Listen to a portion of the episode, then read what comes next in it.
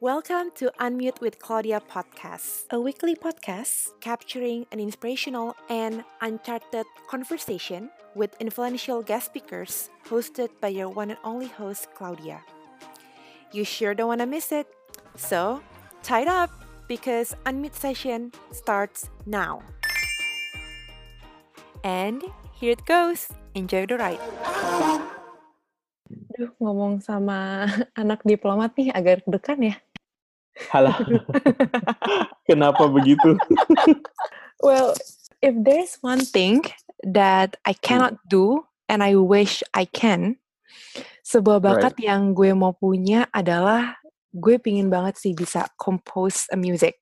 Tapi Oke. gue tuh apa ya, Pak ya? Gue ngerasa iri sih sama lo. Lo bukan cuman bisa main music, but you are everything that define music gitu. Wow. Um, Oke. karena- Meaning? That if I say you are only a musician is an is an understatement. Oke. Well, hari ini di Unmute kita kedatangan produser musik Indonesia. For the first time, gue akan bilang ada Rifat Syauki Rahmat Fahir. Rahman Fahir. Rahman Fahir. Iya. Yang manggil Rifat cuman guru sekolah doang ya, Kak? Iya, bener. Someone in a superior position, so either my boss or my teachers, my lecturers. So biasanya iya. Jadi agak aneh sebetulnya kalau yang kalau kalau dipanggil Rifat. Even my parents don't call me Rifat. Even when they're pissed off at me, kan biasanya Aha. kan kalau ada, ada kan parents yang kalau udah udah pissed off at their children kan manggil full name gitu kan. They Yeah. never do that to me. So that's that's not a thing with my parents. Wow. Well, welcome Iva Fakir. Thank Glad you. have you Thank you for having me. Thanks for having me. It's a Yeah. thrill to to be here. Hmm. Again, Fa, tadi gue ngomong, I think Hmm. it's under an understatement if I say you're only a musician gitu. Karena you are a composer, you are a songwriter, you are a Hmm. producer, Mhm. and it has been a part of your life selama berapa lama? 18 years? 10 years? Mus- I I don't know, yeah. For for me, I feel like music has been a part of my life since as long as I can remember. There's never a day or, or moments that would go by without without any influence of music. So if you want to count it, let's say from the time I started learning piano, which I think is in 95 or 96, um, then I guess that's a that's a starting point. The sotoy guy in me, uh, the 13 year old sotoy guy in me at the time, waktu when I started finally to start my piano lessons in in, in New York. Uh, Uh-huh. When we when we were living in New York, I remember it was a private instructor. I still remember his name until now.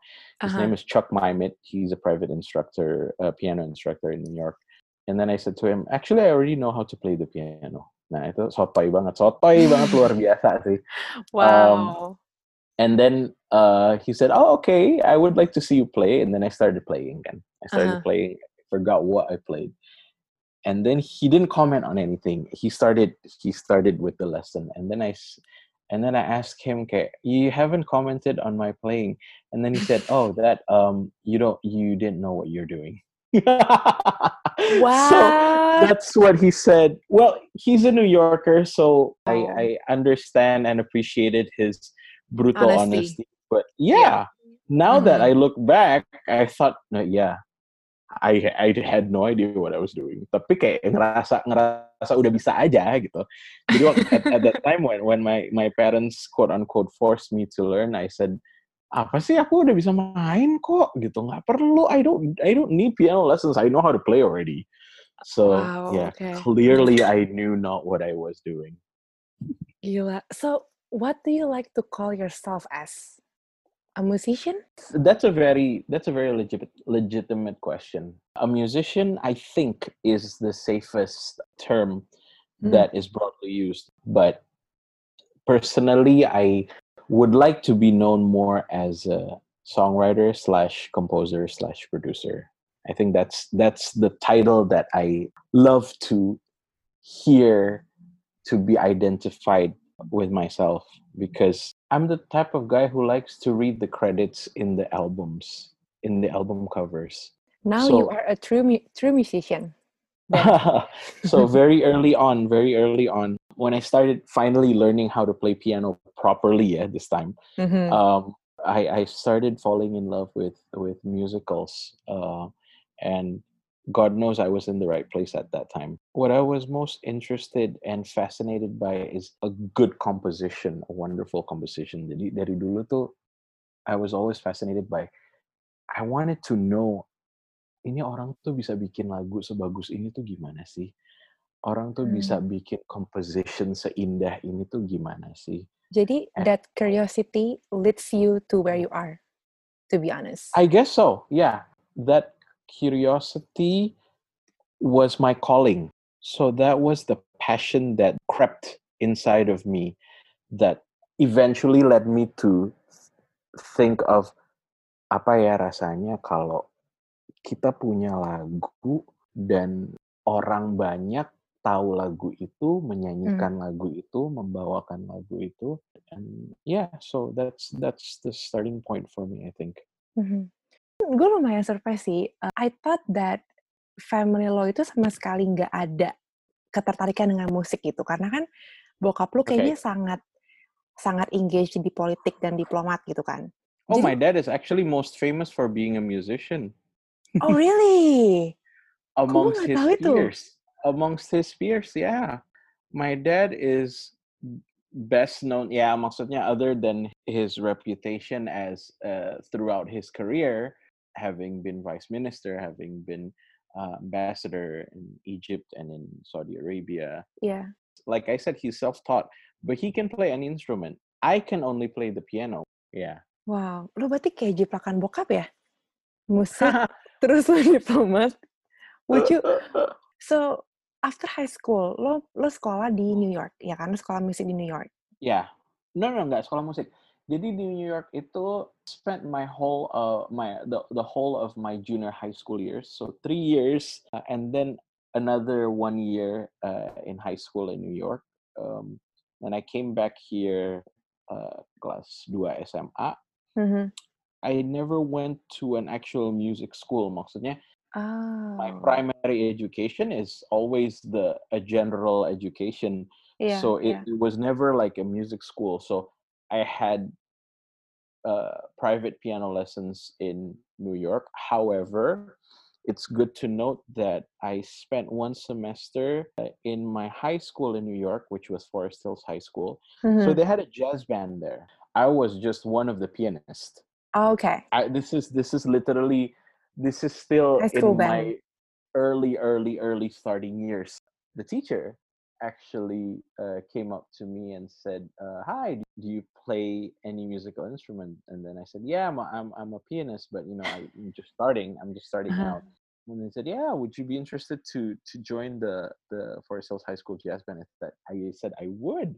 So I was. Ini yeah, konteksnya, I, I, ini konteksnya, konteksnya lu udah lu, lu udah belajar private lesson. Udah itu? belajar private, udah belajar private okay. lesson. I think I was like, yeah, I think one or two years into my lesson, tapi mm-hmm. belum.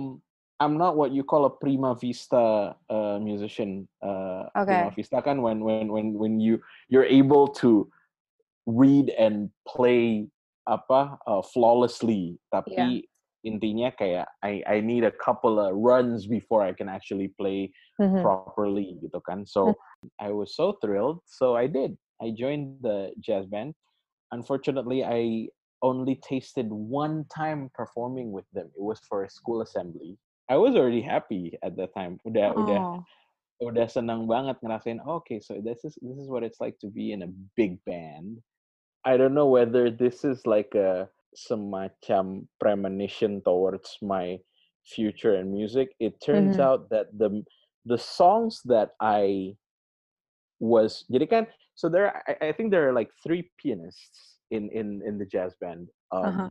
and of course we we take different turns uh playing for different kind of songs but mm-hmm. i remember that I get all the ballads. So, mm-hmm. like I said, I don't know whether that was some kind of premonition of how my music would be in the future, but yeah, yeah, because now in the in the industry, I, I I'm guessing that I am best known for composing, producing Yeah. ballads.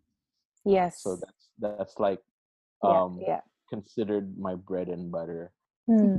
You said interesting stuff waktu gue nanya, what would you like to call yourself as? Ya kan? And then you said musician will be, you know, it, musisi itu bisa bisa beragam lah, bisa extend ke banyak hal gitu. Betul. Tapi, Fa, lo itu bukan cuman musisi, you're also a professional working for ASEAN. Right. Dan lo master uh, di hubungan internasional kan ya?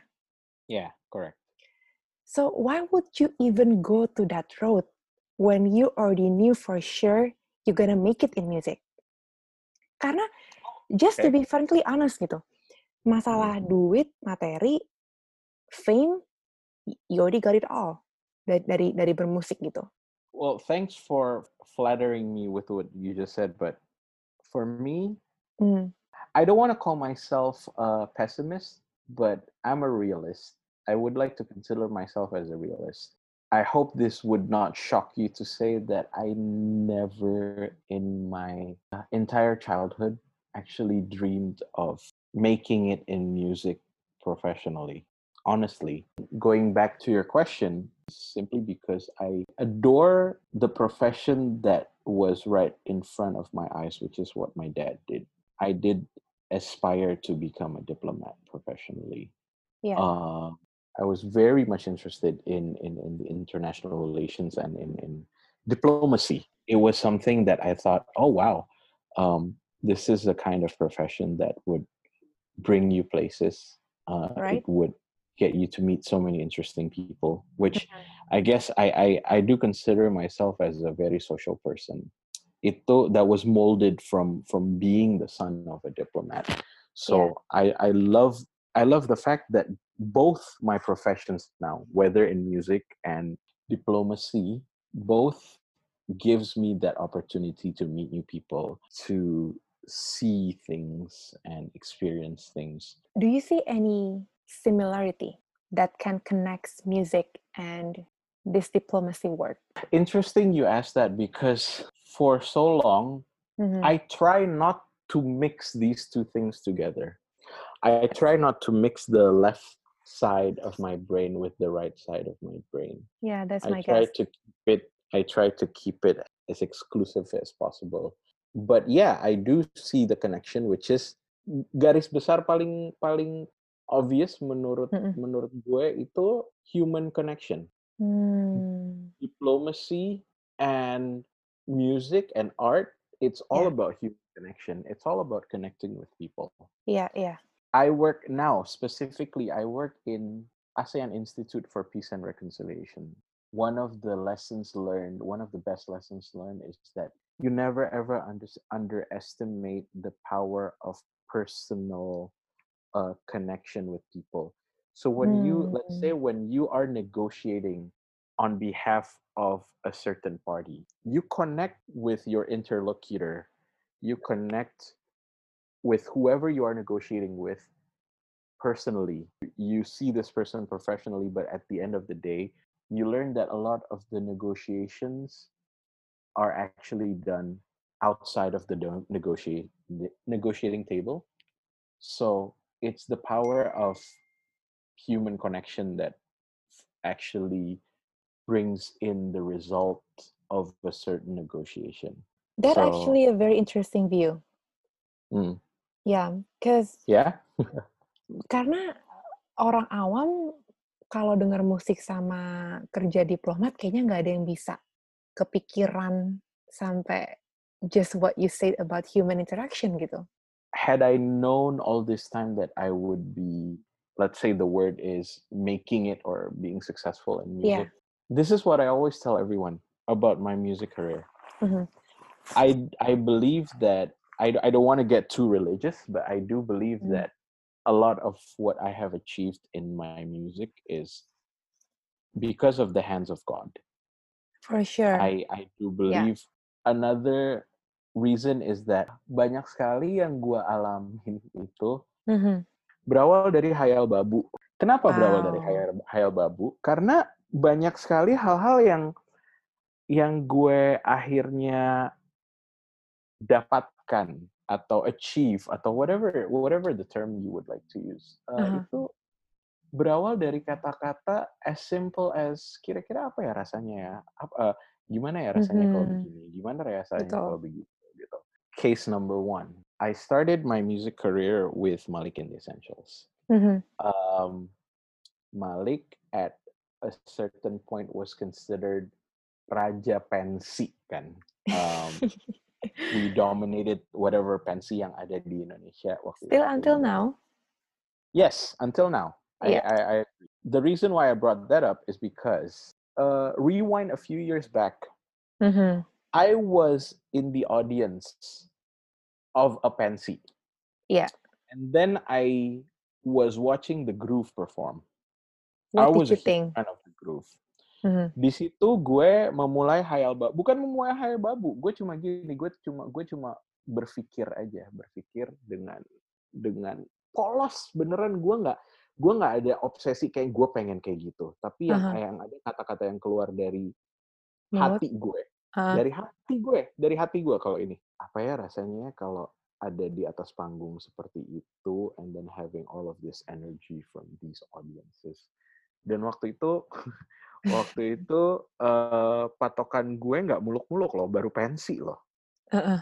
Dan itu gue mendapatkan jawabannya bukan di pensi tapi di Java Jazz. Di Java Jazz oh. pertama di saat Malik yang pada saat itu belum menjadi apa-apa, kami diberikan kepercayaan untuk perform di Cendrawasih Room, which is one of the big stages. Mm-hmm gue juga inget banget sampai sekarang itu sebelum we took the stage semuanya anak-anak Malik tuh mukanya pucat semua. From nervousness ya. From nerves. So di situ sih sebetulnya gue kayak dapat oh gini rasanya. So that's case number one. Case number two also very simple menurut gue. I think this was around 2014 and then I wasn't a Spotify kid. I was a I was very much a uh, an Apple, Apple Music. Music. Ya. No endorsement ya. Uh, apa namanya? Ya, tapi intinya yang namanya digital streaming platform yang gue kenal pertama kali itu Apple Music justru. Mm.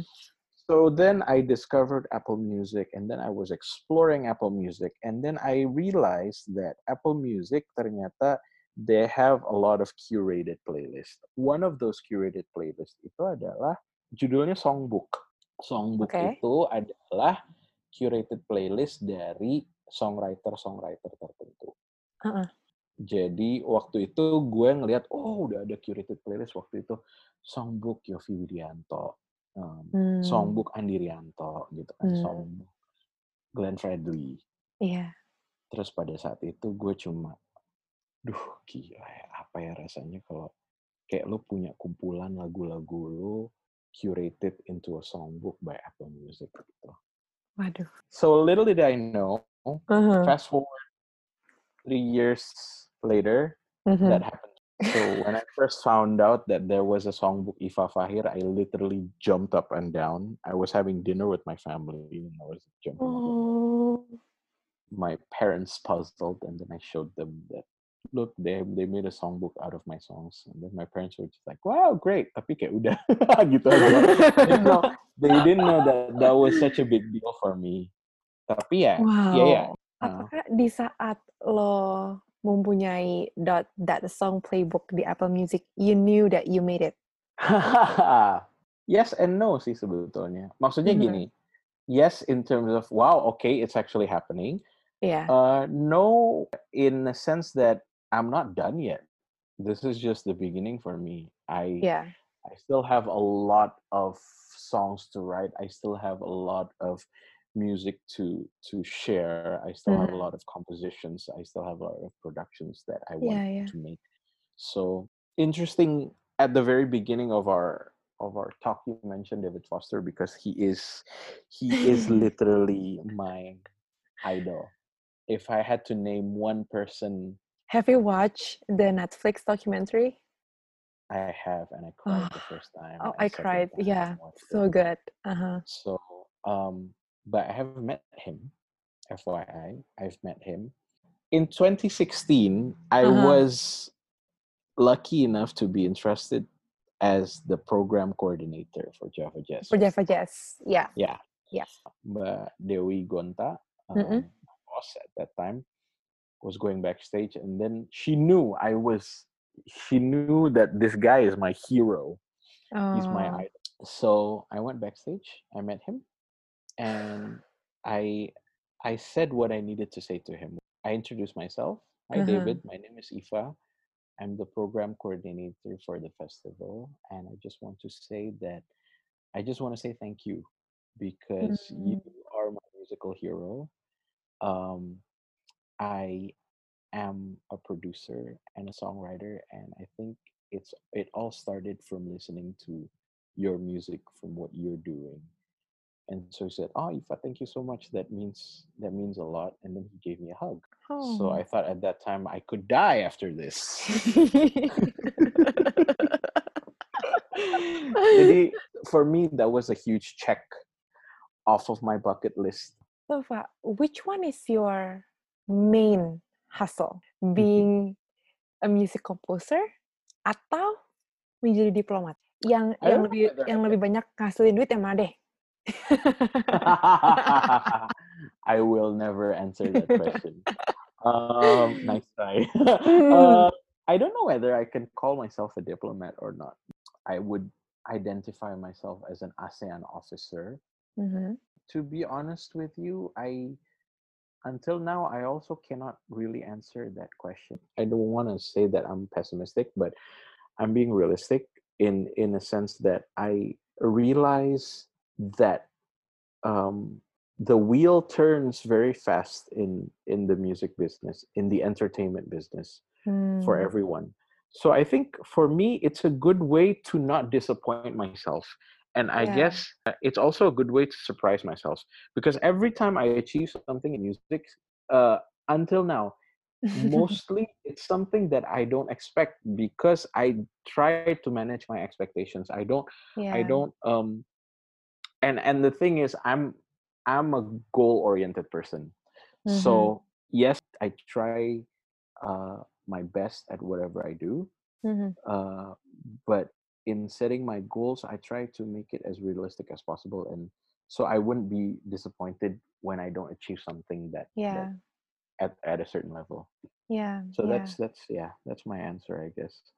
Talking about expectation, Pak. Pas banget lu ngomong expectation gitu ya. Kalau orang ngebuka, just Google your name, Iva Fakir. You have a bunch of very good and legit portfolio. Di mana lu buat lagu buat uh, Bunga Citra Lestari, buat Raisa, buat Andin, Malik, and the list goes on, gitu. Ini kan those artis yang tadi gue mention itu kan punya, apa ya, suatu persona, punya suatu presence yang kuat banget gitu loh di masyarakat Indonesia. Mm-mm. Di saat lo membuat lagu untuk mereka, Yeah, lu takut gak sih mengecewakan gitu? All the time. All the time, but this is a big uh but Mm-mm. I think I owe it to the friendship that I have with these artists Yeah. that I I am so lucky to work with. Karena that's another element of which I owe my career to, which is secara tidak disadari dan secara tidak langsung adalah I've developed certain network with musicians, singers from my time in Malik. Hmm. Um, I am a person who value, like I said, the human connection. I value the friendship. Yeah. And then going to my portfolio, like you Mhm. said, if you look at that portfolio, um, 90%, 80, 90% itu temenan dulu, baru kita co-workers. yeah. Jadi I know them as people before I know them as Raisa, before I know them as BCL. Like even almarhum Glenn Fredly. Mhm. Um, I was friends with him way before akhirnya dia mempercayakan gue dengan Pak, gue ada lagu ini, can you please arrange the song Yeah. for me? Yeah. So yes, uh, there is always fear of, am I doing this good enough? Am I Mhm. doing this well enough? And then it repeats again loh. Uh, so it's it's jadi gini. Once once we're done with satu karya gitu ya, Iya. kita udah selesai dengan satu karya. Misalkan gue selesai sama Yaya waktu itu ngerjain LDR. Heeh. Terus kita bikin jatuh hati. Ada lagi rasa kayak, is this good enough? Is she happy with this? Hmm. Ya kayak gitu, sama. BCL. I'm, I was friends a long time with Unge before I finally got to produce her with Harta Berharga sama karena kita bersama buat keluarga Cemara. Iya. And then when we did 12 tahun terendah, obviously that was one of the most personal work that that I've done. So to answer your question is all the time. Pasti ada Hmm. rasa itu, tapi kuncinya adalah knowing them well before we actually go into the the work. Uh, that's why for me one of my one of my number one syarat gitu ya, salah satu syarat utama if you want to be produced by me is ya kita mau nggak mau harus ada PDKT-nya dulu. Um, Iya, iya. Like I said, it's it's it's all about the human connection sih. You mentioned about Malik earlier. Hmm. Uh, you left Malik 2011, ya kan? Yes, right. Okay. So dari 2011, when you write off left Malik, apa sih mimpi yang lu taruh di diri lo untuk lu achieve sampai sekarang? Have Have you achieved that point? Thank you for asking that question. Believe it or not, Mhm. ini balik lagi ke poin di mana tadi gue bilang gue orangnya realist ya. Gue orangnya eh, tapi bukan pesimis. When I left Malik, Uh-huh. all I had in my mind was this is the end of your music career. Wow. You thought that? Yes, I I thought that, and I actually gave myself a pat in the back. I I swear to God, I'm not lying. I actually I Uh-huh. literally did this to myself. So leaving Malik at that point in my life was one of the hardest decisions I had to make. Mhm. Why did I leave? I just graduated. I just got my master's degree. I had to pursue the career I know I wanted to pursue in Yeah. international Yeah. because God knows I went to school for it. yes. So um, I will never forgive myself if I let myself apa ya larut di dalam di dalam karir musik tanpa Mm-mm. memikirkan okay you have this other dream that you need to pursue. Yeah. I had to make that decision. That was definitely part of growing up for me. Mhm. And at one point, I was alone in my room Mm. And I had this conversation with myself.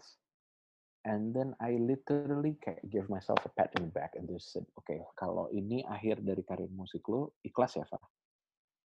Terus gue Hmm. kayak literally I nodded, which like, ya udah, oke, udah ya, ikhlas ya. So intinya, long story short, little did I know that that was actually the beginning and not the ending. That was Yeah. literally the beginning of everything for me because Yes. if you want to rewind all the way back to the time I started learning how to play the piano with my private Mhm. lesson, Mhm. I never dreamt of being a performer. I've always dreamt of being a producer. I've always dreamt of being a composer. I've always dreamt of being a David Foster or Quincy Jones. I've Yeah. never dreamt of being a performer on stage. So that's why I'm so glad you asked me that question because no, I never had a plan. No Mm. plan. Zero plan. Literally, I had no contingency plan except the fact that gua akan ngelamar di ASEAN, gua akan ngelamar di Kemlu, gua akan ngelamar di UN. Whichever one wants to take me, I'll be happy. I'll consider myself happy. Yeah, needless to say, kalau pada saat itu ya, Mm-mm. I was already making money in music. Mm-mm. Jadi intinya gue waktu itu memberanikan diri untuk, weh siap-siap nih duit lo, duit, all this money that you're making nggak akan. And and then I started from zero. Uh-huh. FYI, I started in ASEAN with an unpaid internship. So wow. you can imagine, ya kalau jadi dari segi dari segi Gila. eh, apa namanya income, that was a huge difference. That was a huge leap, Yeah. leap of faith, I guess. Iya, Jadi iya. um, at that time I was I was proud to be able to make that decision. See, there have been times where I thought, "Shit, am I making a mistake? Am I making a mistake?" But like, Uh-huh. it's been done. The decision Mhm, mhm. made. Uh, one of the reasons why I had that conversation with myself, saying, "Okay, if this is the end of your music career, Mhm. diikhlasin ya." Yeah. I know this sounds stupid and very high school, but at that point I thought, oh yeah, people are only interested in me because I was a part of Malik. Now that I'm no longer a part of Malik, udah selesai gitu. Mhm. Um, I had that that thinking, and like I said, little did I know that I've actually developed a certain network. I've developed a certain friendship bond, trust with different people that um, ultimately brought me to where I am now. Yeah. So Yeah. looking back now, I'm so proud that I, ha- like I said, it's Huge ternyata itu tuh, uh, uh, ternyata itu tuh only the beginning. It wasn't the end of my Yeah. music career. That was only the beginning gitu. Wow. Lo mau mulai awal karir buat lagu untuk film itu kan di keluarga Cemara kan ya? Yes, Pertama kali. Terus Correct. baru Imperfect. yeah. And by the way, lagu Tak Harus Sempurna itu lagu kesukaan gue sih, actually. Di antara Ah, semua lagu-lagu. Iya, iya. Wow. Jujur, jujur, jujur, Okay. iya. So, Stay tuned because we're gonna do something with that song. for the series. Gue Okay. suka banget the beginning of the trumpet. yeah, yeah, yeah. itu itu gue suka banget dan menurut gue itu yang paling beda loh Pak di antara Hmm. semua lagu-lagu lo kayaknya lagu-lagu lo kan Oke. kayaknya lebih agak mellow very much Yeah. classic Yeah. Uh, when you uh, say David uh, uh. Foster gue tahu kenapa David Foster gitu loh karena Hmm. similar gitu tapi tak harus sempurna tuh yang paling apa ya out, outliers lah menurut gue tapi interestingly enough it's really good Yeah. really Yeah. really good really really Thank good you. Thank you so much. yes ya Okay. lo Uh, biasa dapet melodi itu dari mana ya coba jawaban paling gampang is Heeh. other good music sih. Jadi good music Ah. mana pun. Sebetulnya kalau tak harus sempurna itu juga very very very heavily influenced by Buble, which is also a product of David Foster. ya So when I get asked what inspires you uh, to write your songs or to write your music, I always say other good music. That Hmm. was that like I said that was my calling kan. Iya, my calling dari awal tuh kalau denger lagu bagus tuh kayak gila orang tuh bisa ya bikin lagu bagus kayak gini tuh gimana sih gitu. Uh, Hmm. gimana sih orang bisa bisa manifest something this wonderful, this uh, apa ya, this magical, whatever it is. Maksudnya gue gue se terkesima itu gitu. jadi jadi- biasa nguliknya di mana gimana Em, nah itu dia sebetulnya buat gue Mm-mm. buat gue uh, reference is important and to be a good composer producer you have to have a wide range of reference Yeah. makanya I I was so happy to when when you say that dari lagu-lagu gue lu suka tak harus sempurna karena buat gue juga itu gini um, as a musician as a musician kan of course we are known for our for our characteristics gitu Iya, but at the same time we also want to show our versil versatility versatility. Ya. jadi uh, uh, maksudnya nggak nggak gitu mulu gitu kadang-kadang kan Mm-mm. emang um, karakteristik tuh bagusnya kan gini lo denger misalkan beberapa bar lagu terus kayak oh ini lagunya Yofi nih gitu atau lo Hmm. dengar beberapa bar lagu wah ini Mas Andi nih yang produce nih gitu kan um, itu karakteristik itu karakteristik yang kuat dari setiap musician but at the sa- same time gue seneng banget kalau gue personally bisa uh, punya misalkan warna itu. bisa punya di satu sisi punya warna itu tapi di sisi Mm. lain gue tuh seneng banget kalau misalkan sampai bisa gini hah ini lo yang bikin yang bener lo ini Yeah. Iva gitu Iya. itu gue seneng banget gue tuh sering banget eh, dapat komentar gini loh kayak misalkan orang denger haha Iva banget sih gitu nah gue tuh dulu gue tuh dulu nah itu balik ke insecurity gue gue kayak Mm-mm. is that a good thing or a bad thing ya akhirnya gue berusaha turn Mm. it into oh ya it's a good thing karena intinya oh ya itu karakteristik gue aja gitu Iya. tapi at the same time gue juga gue lebih seneng lagi kalau orang kayak pas denger ah ini lo serius ini lo gitu mm -hmm. jadi kayak kayak oh lo bisa juga ya bikin kayak gini ya gitu yeah, yeah, yeah, yeah, yeah. good it means that we can actually we can be versatile we can actually show uh people that that um we're not just a we can be d or mm -hmm. g mm-hmm. or h gitu jadi yeah would you consider yourself you are in your comfort zone right now are you in your comfort zone with songs that I produce, yes, but with movies, no, because that's a mm. new, that's a totally new field for me. Yeah. But at the same time, because I know that I am starting to be in my comfort zone, I try to step out of it. And now one of the ways for me to step out of it is actually collaborating with different musicians, with different producers. Hmm. Lu pernah gak sih dalam karir lo gitu, lu merasa bahwa you lost your identity? Hmm. Atau atau mungkin the lowest point in your life gitu, yang somehow is a blessing in disguise. Sebetulnya kalau mau dilihat ya the the part or the point where I left Malik. Malik, itu, uh-huh. Itu itu loss of identity sih, ya loss of identity, lowest point gitu. Tapi maksudnya at the same time sebetulnya that was my decision kan. Jadi yeah. itu adalah itu adalah keputusan yang gue harus berani konsekuen, gue harus berani nanggung sendiri dengan dengan uh-huh. keputusan itu. But like I said, bohong lah kalau dibilang gue nggak takut, kalau dibilang gue nggak, iya takut kehilangan identitas, takut mm-hmm. kehilangan, takut kehilangan legitimacy. Yeah. Jadi gue yeah. kayak gue ya like I said gue ngerasa oh maybe people are just interested in me because I was Malik gitu kan. Mm-hmm. Ya yeah, honestly it it gets annoying when after 11 years yeah masih ada yang eh gimana Malik mohon maaf gue udah 10 tahun lebih nggak di situ jadi tapi ada loh ada sampai detik ini masih ada aja ada kayak some random Gila. person like I haven't uh -huh. seen for a decade or so yang uh -huh.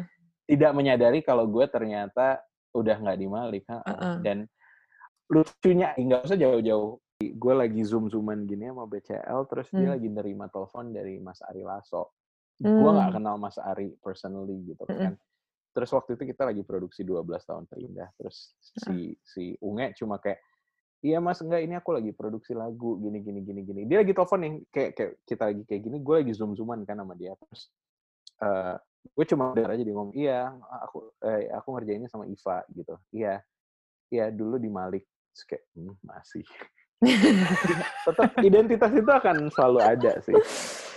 How do you bounce back? Misalnya nih, lo lagi hmm. down, lo hmm. lagi insecure dengan diri lo. How do you bounce back? I think this is important untuk anak-anak Indonesia yang muda-muda ya. Gampang nyerah, takut coba, hmm. takut gagal. Hmm. Which itu bukan mentality yang kita mau gitu loh. Buat gue jawaban paling uh, simpelnya adalah surround yourself with the right people. I agree. I have been blessed enough to have friends from different um, environment, mm-hmm. friends from uh, different circles, of whom I can be totally myself around them. You reach a certain age, can where what's interesting is that for me, I thought I have reached a certain age where it would be not impossible but more difficult to mm-hmm. cultivate new friendships yang new true friendships ya ini udah ini bukan ini levelnya bukan uh, acquaintance tapi friends gitu ya for me when I reach my 30s itu hmm. tuh udah at the at the age where I thought uh, ya udah maksudnya ini teman-teman gue ya udah segini uh, sampai sampai it, segini aja but little did I know gue tuh punya geng maksudnya ini salah satu dari geng pertemanan gue ya, maksudnya grup pertemanan gue. Mm -hmm.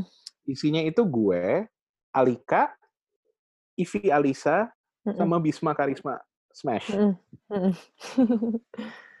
di awal pertemanan kita, di awal gengnya kita itu, gue ngira anjir gue udah kayak babysitter di sini.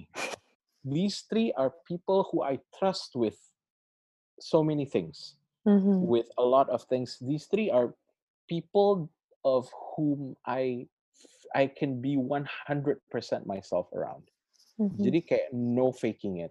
That's why I went back to that find yourself through friends and yang someone that who you can be 100% yourself around Mhm.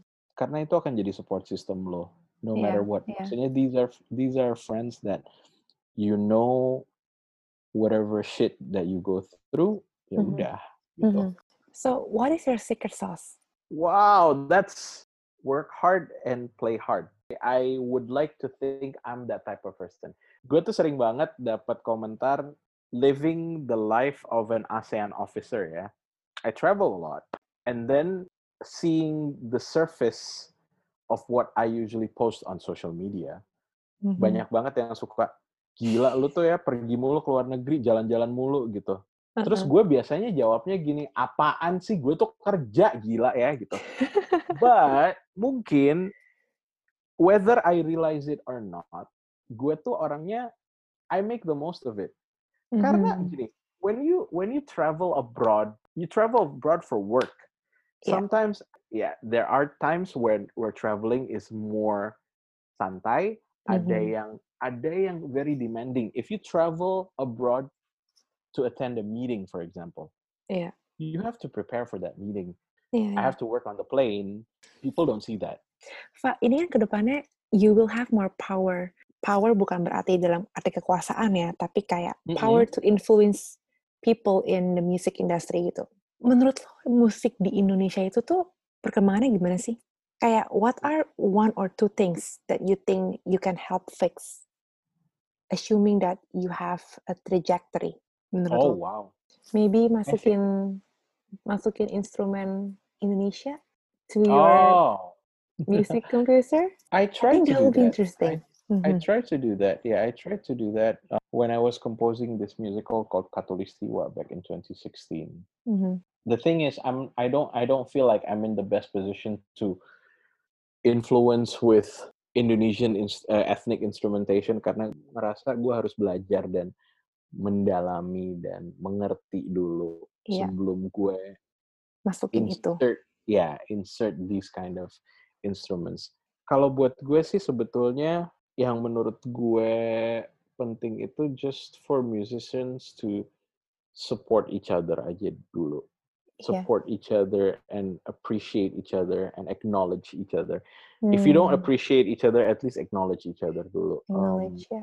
masih ada masih ada pemikiran-pemikiran yang mungkin perlu lebih dewasa untuk cara berpikir and and this this applies to myself as well ya I think I still have a, a lot to learn appreciating and being open to so many different types of music coming in and so many different types of musicians but also try to create a support system for other other new up and coming musicians as well Iya, iya itu penting sih. um ya gue itu to be honest gue sempat apa ya gue sempat memandang sebelah mata musicians yang making their way up from social media Mhm.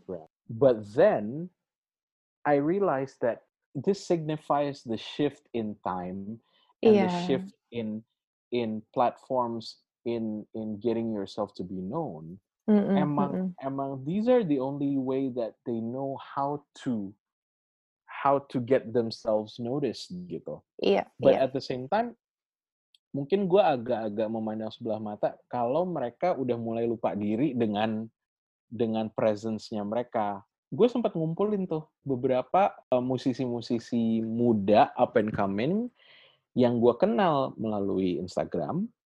Terus gue kumpulin, gue ajak ngobrol aja. Mereka banyak ma- masih banyak eh, hambatan yang harus di banyak obstacle yang harus di- dilalui juga. Misalnya Iya, kayak iya. when when musicians that are known to cover songs udah terkenal di situ aja, Iya. giliran mereka mau ngeluarin original product itu susah loh gitu. Mm-mm. Itu kayak satu hal yang kayak oh iya juga ya, benar juga ya gitu. Dan dari situ mereka pun untuk coin their identity juga susah gitu. Akhirnya gue juga kayak oh, oke, I'm glad I I I met these guys. I'm glad I I had Have a conversation.